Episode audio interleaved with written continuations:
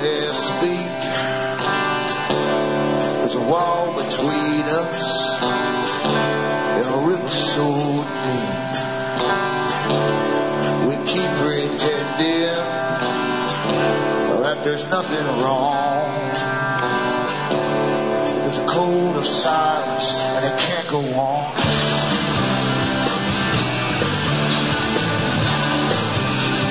Hi folks, I'm Alan Watt and this is Cutting Through the Matrix on the fifth of February two thousand nine. For the newcomers, I advise you to go into cutting through the matrix dot com, and on the website you'll, you can download as many audios as you wish to do of previous talks I've given over the, the years on uh, history, basically, the history that's not published in the, the school books that you get. It's not mentioned much by the media either. At least it's never connected by the media. That's more accurate. They give little, little bits of information, but not the in-depth story on any of them. And I try to give you shortcuts through the talks and use sources, the, the authorized sources in a sense, because that's what you have to go by to prove what's happening to other people if they care to, to listen. And you'll find that the big boys themselves are very good at publishing books by themselves. They like to boast about how they've pulled off so many coups and revolutions and even set up different types of structure governments across the planet over the last hundred odd years and how they're doing it now, in fact. As we live, most people don't care because we float through lives and we're fed trivia. But it's happening nonetheless, and it is a controlled movement. Uh, it's not hard at all to track it down through time. They say they publish lots of books, and you'll find the, the main players are always the same family lines, and some of them have been on the go for fifty, sixty, seventy, eighty years even, uh, and still pushing strong like the Rockefellers for the same agenda. It's not money they're after. So I try to give you the shortcuts, and I also look into Alan Watt Sentinel dot e u for transcripts of these talks, written in the various languages of Europe, and download them and print them up, pass them around. Because we do need shortcuts in this day and age. Now, for those who listen, I always ask people to help uh, keep me going. You can donate by looking into cutting through matrix dot com. There's buttons on the website there for donations. And you can also order my books and discs and so on from there as well. That keeps me going. And believe you me, there's not a lot comes in here. Uh, the ads you hear on this show and other shows I'm on are to keep the companies going. They pay for the airtime, they pay the engineers, and they pay for equipment and maintenance and so on. And even those with your own personal computer, uh, you'll know uh, that uh, maintenance is, is always ongoing. Never mind, if you have a radio station, it's a lot more expensive. I've been going through uh, over a hundred years of history, really.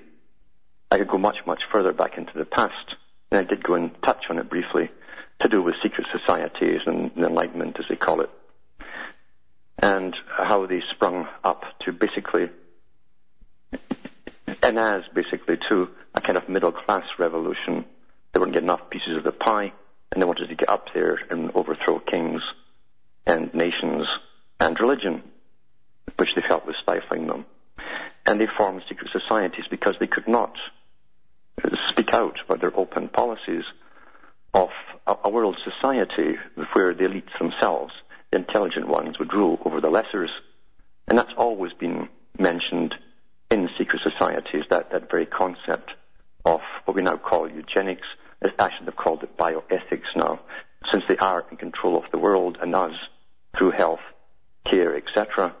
The, the eugenicists call themselves bioethics uh, professionals, and they deal with how we should live and die, basically, or even if we should live at all. Because the world has been turned into a secular humanist society, which was planned and spoken and written about a hundred years ago. And I'm going to go into that today. Back with more after this break.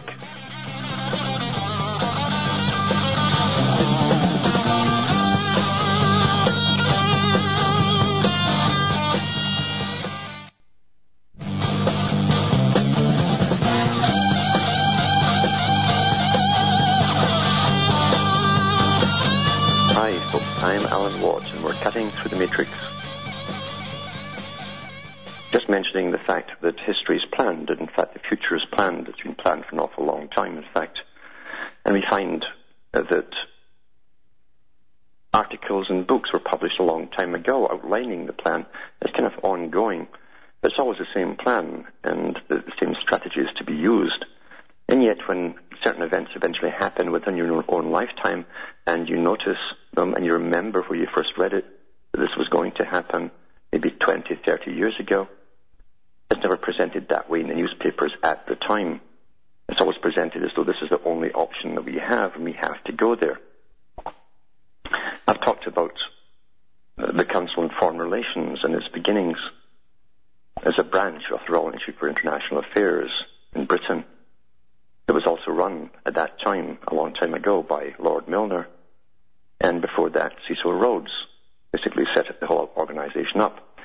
And I've read from Professor Carroll Quigley, who was a member of the group. In fact, he was a historian for a while for the society. They have to keep their own historical records for one day.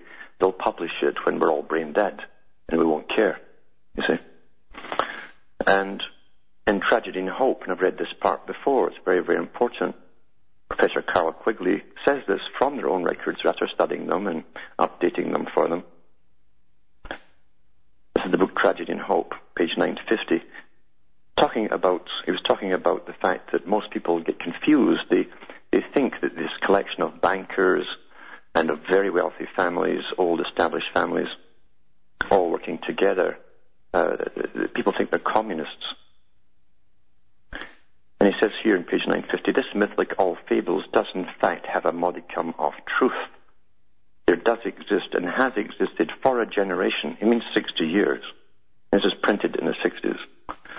An international Anglophile network which operates to some extent in the way the radical right believes the communists act. In fact, this network, which we may identify as the round table groups, that's one term they use, they do have round table groups, has no aversion to cooperating with the communists or any other groups. And they did that in the past too. They, they set up and, and, and helped work with the fascists. So frequently does so. I know of the operations of this network because I've studied it for twenty years and was permitted for two years in the early sixties to examine its papers and secret records. Now remember, Professor Quigley was an advisor to the State Departments and different departments in the U S government and to the military as well, because you must understand your enemy in the military. And he was a historian, he understood the histories of different peoples, their weak points and so on, their social society, their belief systems. He says, I have no aversion to it or to most of its aims and have for much of my life been close to it and to many of its instruments, because they have many front organizations.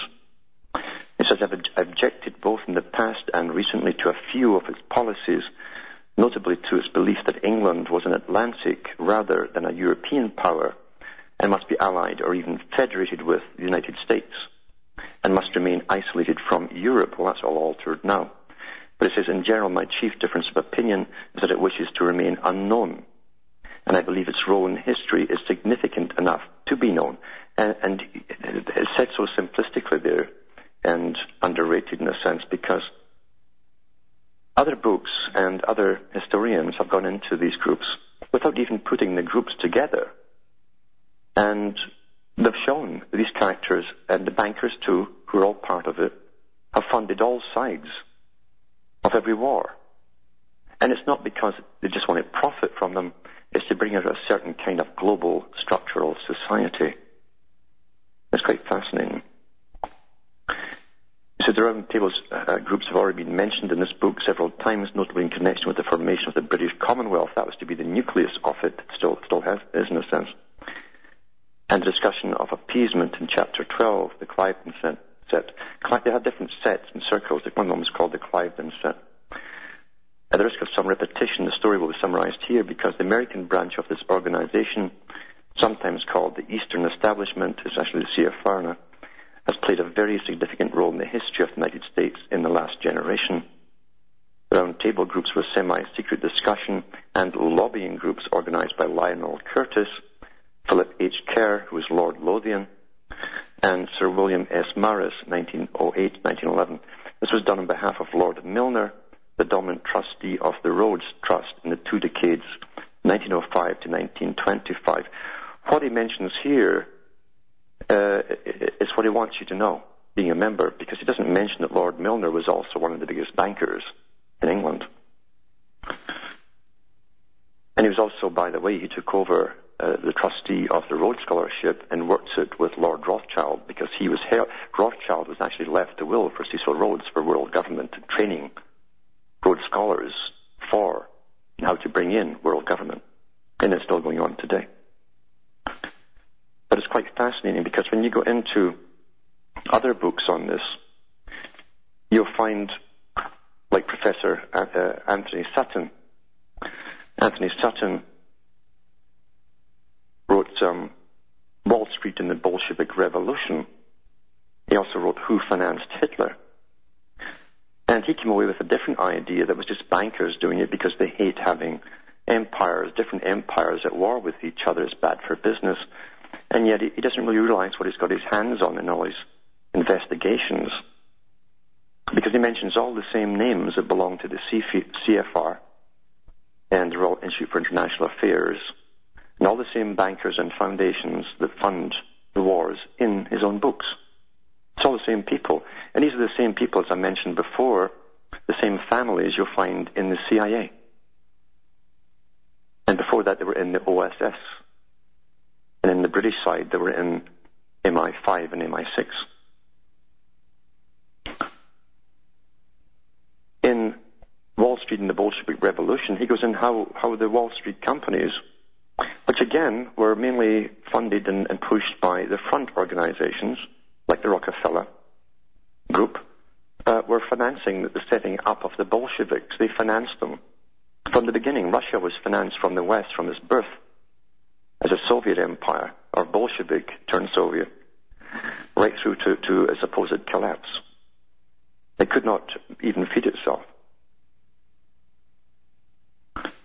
And he mentions on page one hundred sixty-four, this is Professor Sutton, or Anthony Sutton of Wall Street and the Bolshevik Revolution.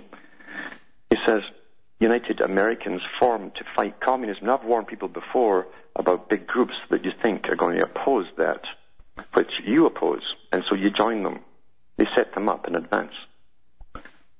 And here's an ideal tactic right here. He says, and this is important to today because they're using the same tactics today. You always use the same tactics, as Plato said, because they'll always work again if they worked before, if you introduce them in the same formula. He says, in nineteen twenty, the, an organization called United Americans was founded. It was limited to citizens of the United States and planned to, for five million members, whose sole purpose would be to combat the teachings of the socialists, the communists, the I W W, the Russian organizations, and radical farmers' societies.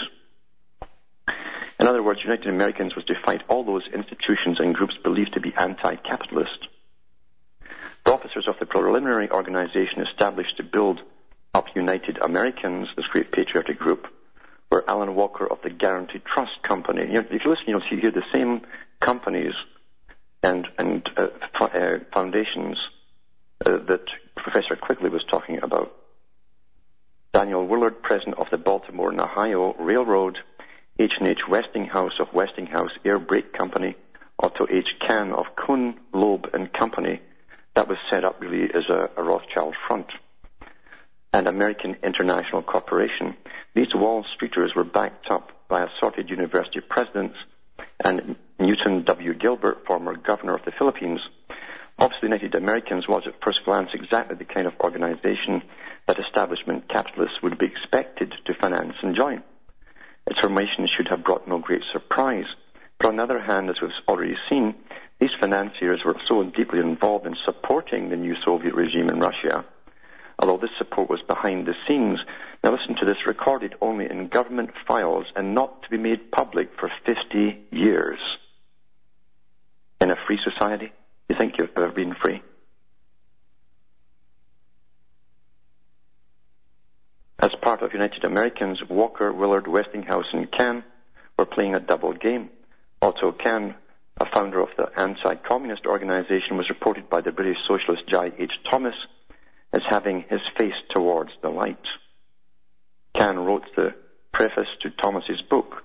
In nineteen twenty-four, Otto Kahn addressed the League for Industrial Democracy, that was a communist organization, and professed common objectives with the activist socialist group. The Baltimore and Ohio Railroad, Willard, William, uh, Willard's employer, was active in the development of Russia during the nineteen twenties. Westinghouse in nineteen twenty, the year United Americans was founded, was operating a plant in Russia that had been exempted from nationalization, and the role of guarantee trust has already been minutely described. So here's the same guys forming a patriotic group for the publics to, to believe in, and funding the, the, the revolution, the ongoing revolution in Russia at the same time, and making a profit from it at the same time. But what's interesting too is that he says here, and he goes into this in detail too, in, in a lot of detail, he says, but why allow Russia to become a competitor? This is one seventy-eight, page one seventy-eight, and a challenge for U S supremacy. In the late nineteenth century, Morgan, Rockefeller, and Guggenheim had demonstrated their monopolistic pro- proclivities, and that's the key to all of these guys. They're monopolists, and you think e pluribus unum means out of many one for people. No, it means for corporations and the world. And I'm going to go into that when I come back from this break.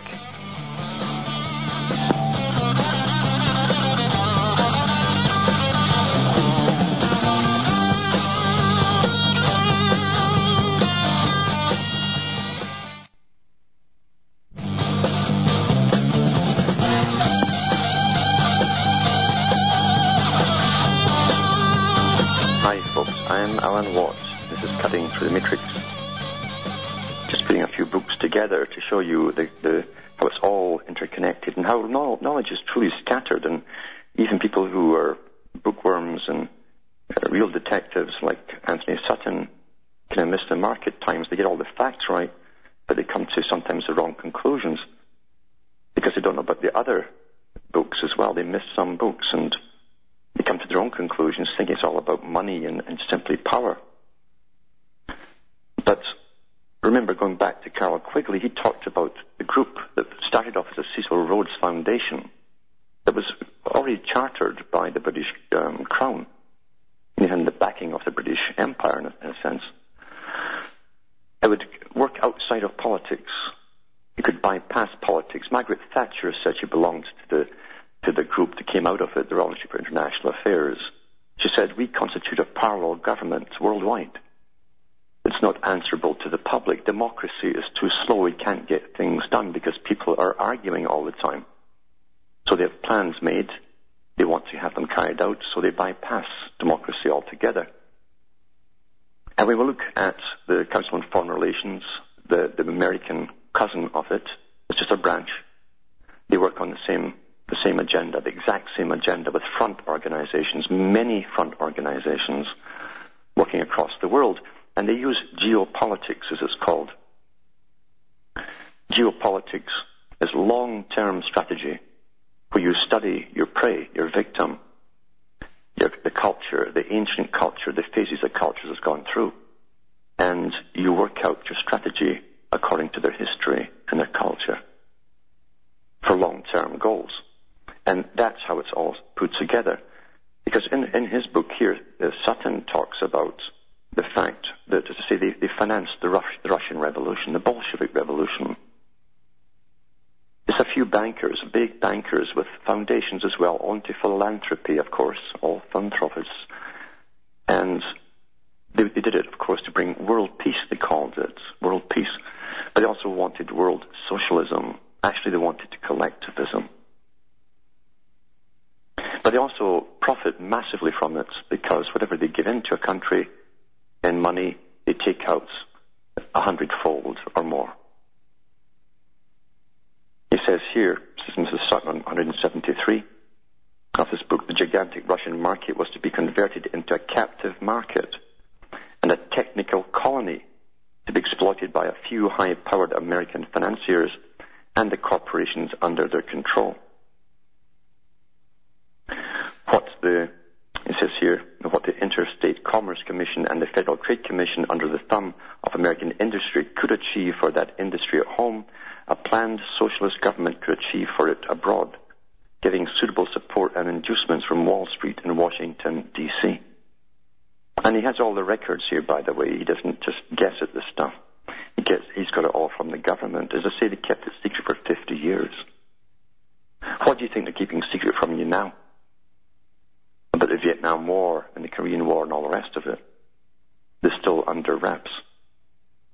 See, we, we never know the reasons, the real reasons why anything happens while we live. That's how the system is run. On page one seventy-six, and this is Wall Street and the Bolshevik Revolution by Sutton, he goes into some of the early players who were working with uh, the Council on Foreign Relations and the British establishment on this world agenda. He says, as Jennings C. Wise has written, historians must never forget that Woodrow Wilson, President Woodrow Wilson, the guy who set up the League of Nations, precursor of the United Nations, made it possible for Leon Trotsky to enter Russia with an American passport. Trotsky literally was, was going over to Russia to help start the revolution with suitcases full of money from the U S banks, the bankers, Baruch and all these guys. He was stopped at Halifax in Canada and put in the little prison near the docks. And President Wilson literally sent up a, uh, a, an express guy with a passport from to allow him to get out of the country and get the revolution going. Quite something, eh? And that's in the Canadian records here. So Leon Trotsky has also declared himself an internationalist, and here Sutton's drawing drawing the, the similarities between the, the, the revolutionaries and the big bankers. They're both internationalists. He says, we've remarked with some interest his high-level internationalist connections, or at least his friends in Canada. Trotsky then was not pro-Russian or pro-Allied or pro-German, as many have tried to make him out to be. Trotsky was for world revolution, for world dictatorship. He was, in one world, an internationalist. Bolsheviks and bankers have this significant common ground, internationalism. Revolution and international finance are not at all inconsistent if the result of revolution is to establish more centralized authority. It's, it's essential for them. It's, uh, that's uh, centralized authority. That's what we have across the whole Western world now. International finance prefers to deal with central governments. The last thing the banking community wants is laissez-faire economy and decentralized power, because these would disperse power. This, therefore, is an explanation that fits the evidence. This handful of bankers and promoters was not Bolshevik or communist or socialist or Democrat or even American. Let's go, let's just pop back to Tragedy and Hope. And it really tells you on page nine fifty uh, that they're often accused of being communists. The radical right thinks that's how they are. They're, they're far left-wingers. Here is Sutton telling you no. It's a different thing altogether. Back with more after these messages.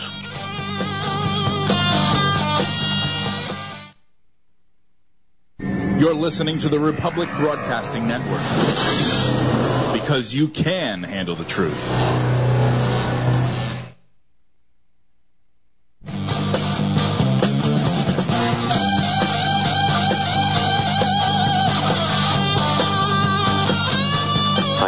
I'm Alan Watt, and this is Cutting Through the Matrix, just tying some ends together to show you how the group has operated in the past and how they're operating today. In fact, I've got a stack of books around here at the present time. They're dealing with them and their operations right now, what they're doing today, and where they're going. Same people, same groups. But Professor Sutton thinks it's merely to do with money and power and a world without any restrictions for themselves, which is completely wrong. As Professor Quigley said, they appear to do this, they appear to be all left-wing, but they have a different agenda altogether. This is what Sutton says on page one seventy-six.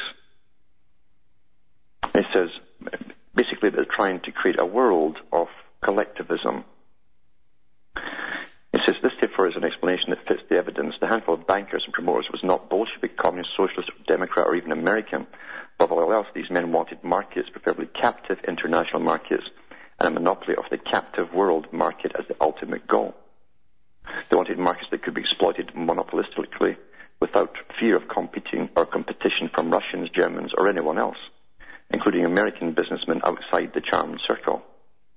This closed group was apolitical and immoral. In nineteen seventeen, it had a single-minded objective, a captive market in Russia, all presented under and intellectually protected by the shelter of a league to enforce the peace. So they set up the League of Nations, you see. Wall Street did indeed achieve its goal. American firms controlled by the syndicate were later to go on and build the Soviet Union, and today are well on their way to bringing the Soviet military-industrial complex into the age of computers. This was written in the seventies, I think. Today the objective is still alive and well. John D. Rockefeller expounds it in his book, The Second American Revolution, which sports a five-pointed star on the title page. The book contains a naked plea for humanism. Remember I mentioned that the other day? Secular humanism is to be pushed on the public of the planet. And I was reading from Charles Galton Darwin's book, and that's what he said. There'll be a single universal culture. And here it's, it's, they call it humanism, secular humanism, from Rockefeller. It says that is, from Rockefeller's book, a plea that our first priority is to work for others. Cecil Rhodes said that too.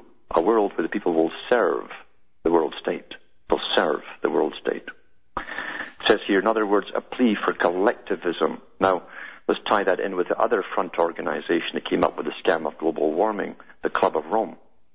That's one of their many front groups. In the nineteen seventies, the founders came up with the idea of how they would get a world tax and, and unite the planet under a, a threat from out there or anywhere. And they came up with the idea of global warming, said that would fit the bill. But they also said they wanted to bring in a world of collectivism, a collectivist society. After studying the Soviet system and every other system, they thought collectivism was the way to go. What's happening now? The banks in Britain and elsewhere are buying up the houses and renting them out to people. Only people who lived in the Soviet system can recognize what's happening here and everywhere else. It says here, this is still from Rockefeller's little book, humanism is collectivism. That's what he said. Humanism is collectivism. And he's still trotting across the planet. He's the guy that's at every South American meeting to do with the amalgamation of the Americas. He, he funds every group down there. Council on Foreign Relations, Trilateral Commission. Again, going back through the, the time, back to when it was Lord Milner's group and the Round Table Society. It's got many different names. It's the same organization, the Royal Institute for International Affairs. It says it's notable, this is again going back to uh, Professor Professor from, ah, I better check my books here.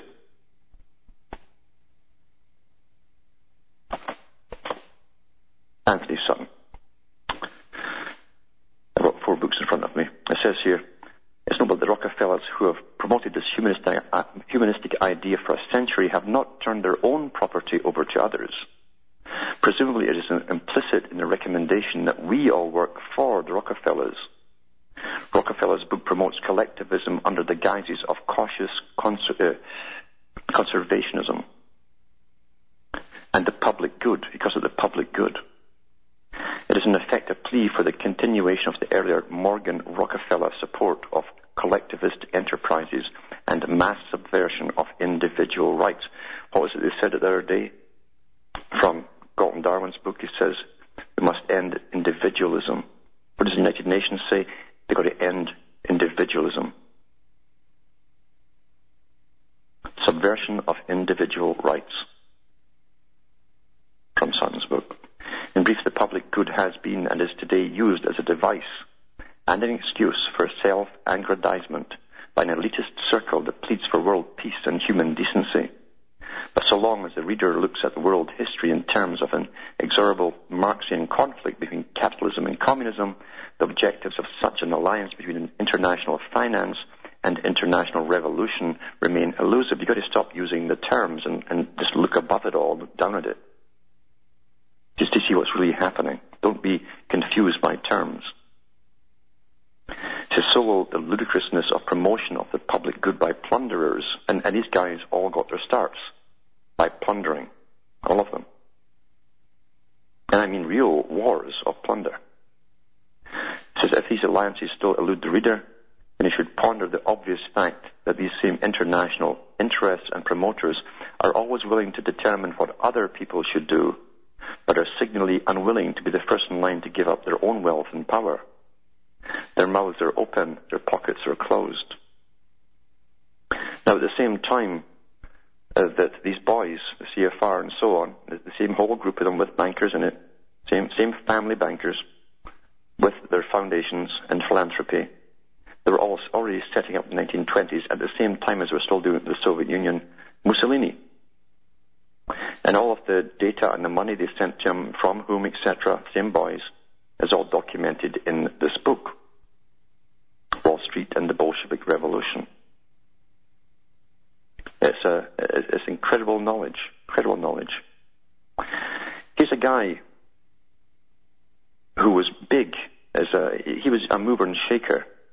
It was called Frederick C. Howe. I think he was even used in Canada later on in World War Two. He was a mover and shaker. He knew how to get whole nations working for him. And it says, this technique was used by the monopolists to gauge society, was set forth in the early twentieth century by Frederick C. Howe in the Confessions of a Monopolist, excellent book. First said Howe, politics is a necessary part of business. To control industries, it's necessary to control Congress and the regulators, and thus make society go to work for you, the monopolist. So according to Howe, the two principles of a successful monopolist are, first, let society work for you, and second, make a business of politics. These, wrote Howe, are the basic rules of big business. And that's exactly what they do. They get the nation working for them. And of course, going back up the page, they want, Rockefeller wants a world where people will serve others.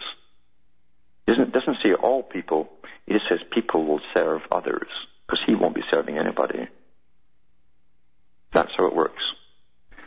But people should try and get hold of the book, and remember, you'll probably get used ones as well, Wall Street and the Bolshevik Revolution by Anthony G. or C. Sutton. Excellent one to read. And it takes me right down to the present day, because I was thinking earlier uh, about the video I mentioned last week, and I put the link on my site to uh, Brzezinski thirty years ago in the seventies, who was uh, promoting jihad in Afghanistan and telling them it was a holy war and God was on their side. Because at that time, in geopolitics, you see, he and the boys in the Council on Foreign Relations and Trilateral Commission wanted to get a completely united Europe, including all of those regions too. And there were certain people standing in the way. So how do you get it all changed? Get a war going with Russia. And he knew by arming the Afghanistans that uh, Russia would have to come in, which they did. And Afghanistan for years was bombed incredibly from the air, and had terrible things done on them.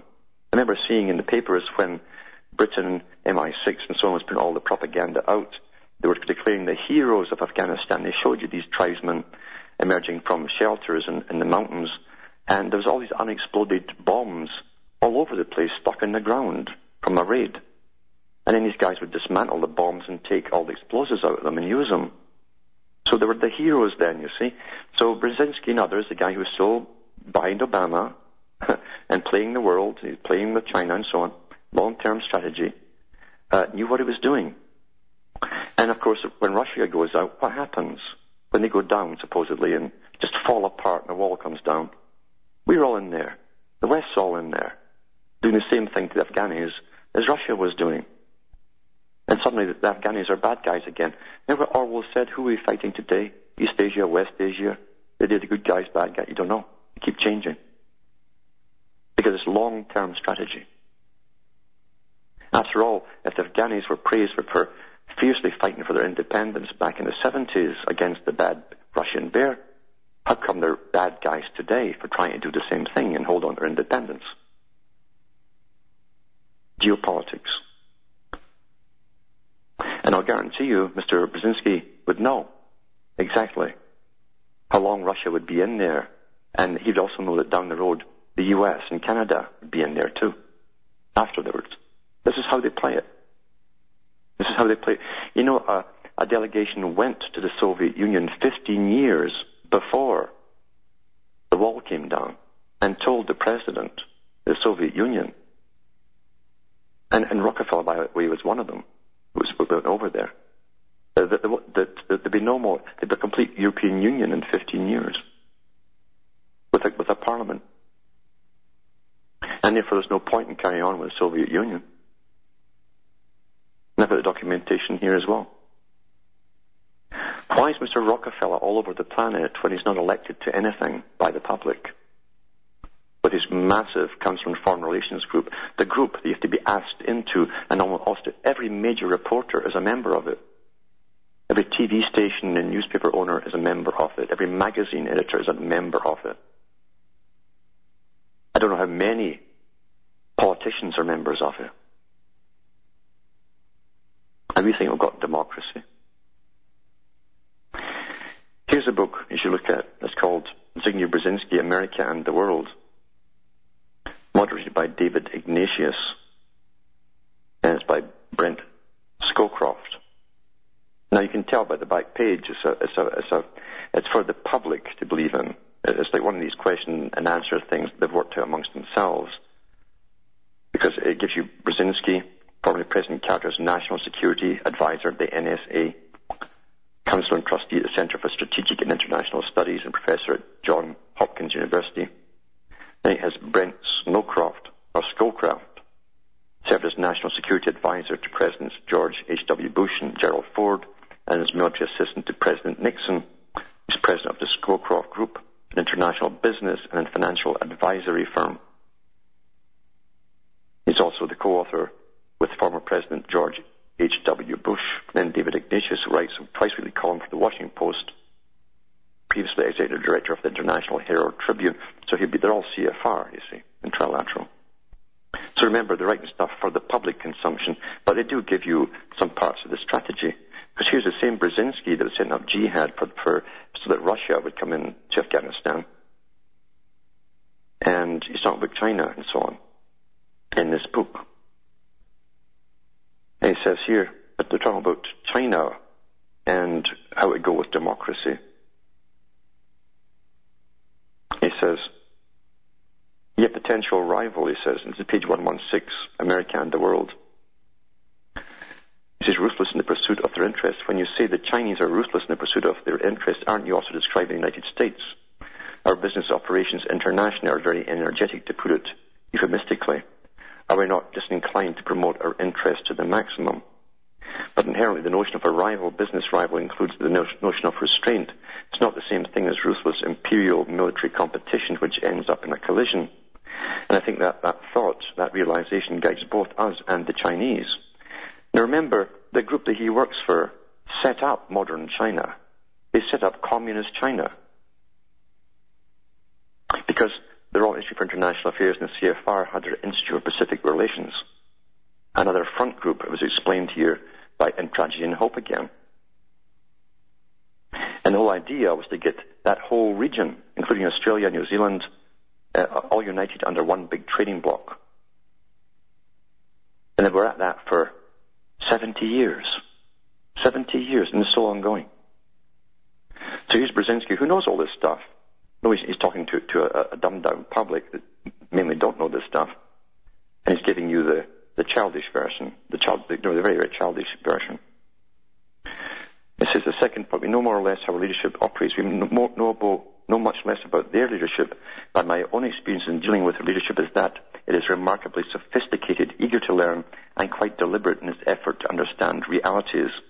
That was my first impression when I met Deng Xiaoping. At the time, we were able to develop a quasi-secret. Now listen to this. Now remember, China was then the bad guy. You also got to get a bad guy. And, and he's talking about thirty years ago, when it was a bad guy. At the time, we were able to develop a quasi-secret alliance against the Soviet Union. No, I thought they were both communist. Didn't we all think that at the time? It wasn't long after uh, the Korean War. The Vietnam War was still going on in the seventies. So here's Brzezinski over there with a quasi-secret alliance with the Chinese against the Soviet Union. Why? Because they'd already set up China to be the manufacturer of the world. That was still to come. This is, which enjo- this is from Brzezinski's own words, right? Which involved joint intelligence operations and joint assistance to the re- resistance in Afghanistan. So they were helping the Afghans that time, but the Russians, they, they, they brought on, they brought on the war with Russia by arming the Afghans and telling them to have jihad. And here he's over, and then after he's, he's telling these guys over in Afghanistan, it's a holy war, God's on your side. He runs off to China, and there he is with the top intelligence experts of China working covertly against Russia. This is incredible geopolitics. And he says here, and while generally I'm impressed by the very deliberate nature of the Chinese leadership's effort to educate themselves, let me cite you one specific example that's been intriguing me. For about five years now, the Chinese leadership has held at the highest level, listen to this, a seminar for the top leaders, just for the top leaders like our National Security Council.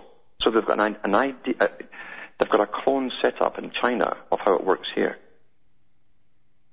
Because they get the real dope on what's happening, not the rubbish we get in newspapers. It's just a full-day session led by some specialists. All the top leaders have to attend, and here are some of the topics they've addressed. I'll be back with more of this after this break.